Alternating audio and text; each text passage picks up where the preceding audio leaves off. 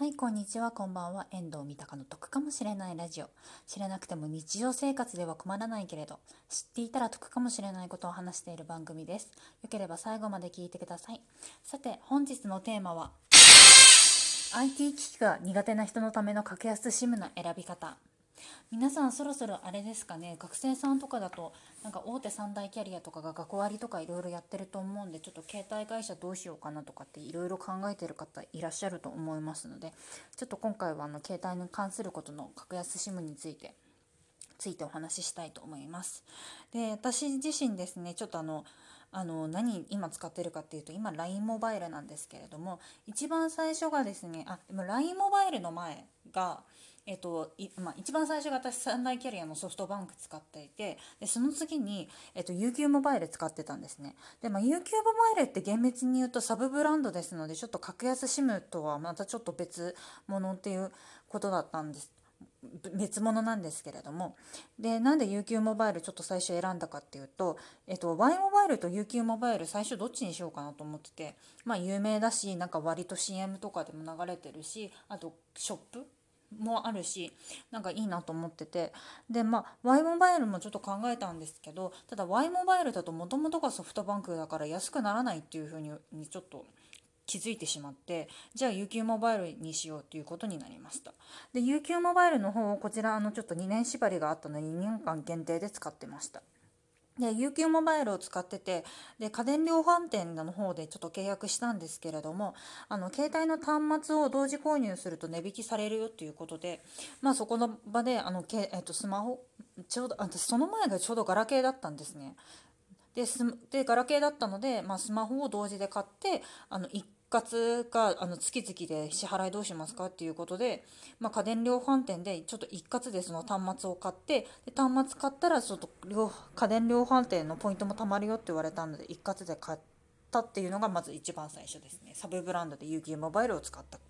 でその次が、まあ、今使っている LINE モバイルなんですけど LINE モバイルを大体今年の2月ぐらい1月とか2月ぐらいからちょっと使い始めていて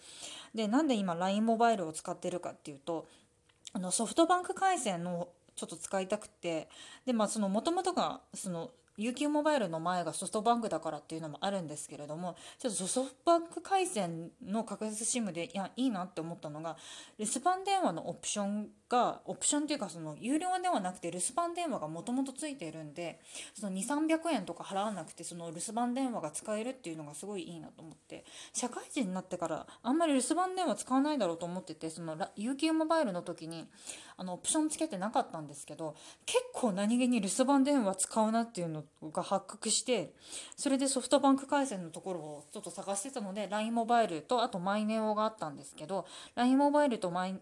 ね、をどすごいギリギリまでどうしようかなって思ってたんですけど、まあ、これも今回またちょっと家電量販店の方行ったらたまたまキャンペーンやってて事務手数料が3000円から1円になりますっていうのを LINE モバイルの契約するとやってたっていうことで LINE モバイルやようにしたんですね。あともう1点 LINE モバイルにした理由っていうのがあのマイネオの方って、えっと、LINE あマイネオと LINE モバイルの違いっていうのが LINE モバイルの方は LINE の ID 検索ができるっていうのねあと友達とやるなんかこう交換する時にでマイネオの方がそれができないっていう風になってだったら LINE モバイルの方がまあいいかなと思って LINE モバイルの方にしましたまあそんな感じで私が今使ってるるっていう形なんですけれどもじゃあはい選び方の方いきますでちなみに選び方なんですけど料金だとかそういうのはちょっとこう当たり前のことなんでちょっとこう省かせていただいて、まあ、機械音痴の人が、まあ、ここを知っといたらきっと役に立つんじゃないかということを2点お話しさせていただきます。はい、まず1点目速度切り替えはまたはカウントフリー。その2、SIM の即日開通と解約の分かりやすさ。じゃあまず1つずつ説明していきたいと思います。まず1つ目なんですけど、速度切り替えまたはカウントフリーっていうことなんですけれども、ま、まあ、私今まで UQ と LINE モバイルをずっと使っていたっていうのもあるんですけどちょっとこの2つの大きな違いっていうのが、まあ、サブブランドかそうじゃない格安 SIM かっていうのにもよるんですっていうのもあるんですけれどもちょっと数字の方の速度っていうのがちょっと違ったなと思って。で UQ モバイルの方が通信速度の切り替えっていうのができるんですね。例えば3ギガあったとしても通信速度を切り替えて自分で無理やり低速モードにするとその高速の3ギガを使わずに済んで例えばメールチェックとかそれぐらいだったら全然低速モードでも全く問題なかったのでそうやってこう自分でこうあのスイッチの切り替えをして高速と低速だとかっていうのをちょっと切り替えるっていうのができます。で LINE モバイルの方がカウントフリーっていうのがなんですけど、えっと、例えば Facebook、Twitter、Instagram とかあと LINE をやる際にあの通信速度としてカウントされないっていう形ですね。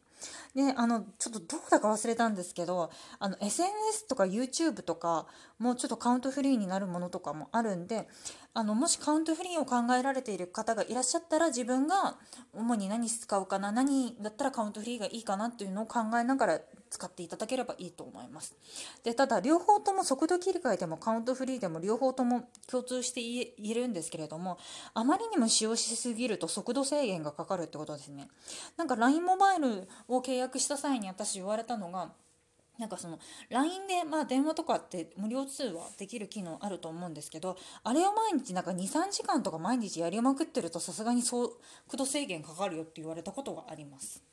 なんか契約する前にね。だから UQ の方もなんか低速モードでそんなに大量に使うってことはないとは思うんですけどなんかあまりにも低速モードでも大量に使いすぎると多分速度制限っていうのがかかるみたいです。私そこまでちょっと使用したことが両方ともないのでちょっとどうなってるのかがちょっと分かりかねるんですけれども。はい。でその次2番目。シミの不即日回数と解約の分かりやすさなんですけど私すごいこう機械音痴なんですね正直言って。でも苦手で苦手で格安 SIM っていうのもどうしようかなと思った時にあのうちの弟とかはなんか IT 系のあの SE やってるんで、まあ、相談したりとかしてでうちの弟は格安 SIM あの IIJME を使ってるんですけどあの契約する際は全部あの全部自分でウェブでもう端末とかもあの同時購入とかじゃなくて自分が好きなのを買って全部設定したっていう形だったんですけどただそんなことできないぞと思って。でどうしようかなと思っていろいろ本見たりとかしてあのググったりとかしていろいろ調べたら、まあ、ショップがあったりとかあと家電量販店であの締めの即日開通っていうのをやってもらえるってことになったんですね。で締めの即日開通に関してやっぱちょっとあのググってください。ちょっと説明するのが大変なのでごめんなさい。IT が本当に苦手すぎるんでダメなんです。で締めの即日開通してしてもらった後に最初の初期設定の方法とかもあの詳しく紙とかでなんかこう用紙何枚もくれたりとかしてなんかこう自分でもすぐにできるようになって本当に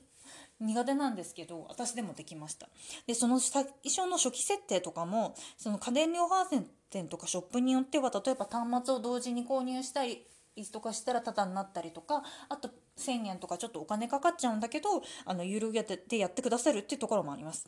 でただまあ得意本当にもう自分全部でウェブでできますよっていうの人がいたら多分これが一番得だと思います。あのポイントがついたりとかあと機種あの端末を同時に購入したりとかすると端末の値引きがすごい大きかったりとかっていうのがあるのであの本当にウェブが得意な人がこう人だったらそうあのウェブでやった方がいいと思います。あと次の解約の分かりやすさなんですけれどもあの解約っていうかその契約する時はすごいなんかどこのショップショップさんだったり家電量販店さんもすごい親切なんですけれども解約する時なんですけど例えば SIM カードの返却の有無だったりその SIM カードを返却する際にも送り先が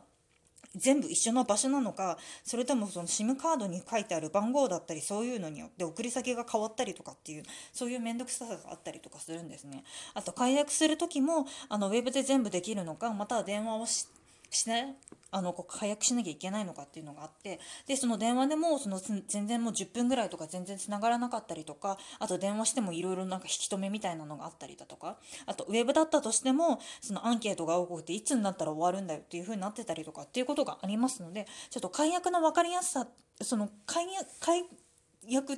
の解約じゃないわえっ、ー、と契約のしやすさと解約の分かりやすさっていうのを多分重視いただけるのが多分個人的には一番大きいと思います。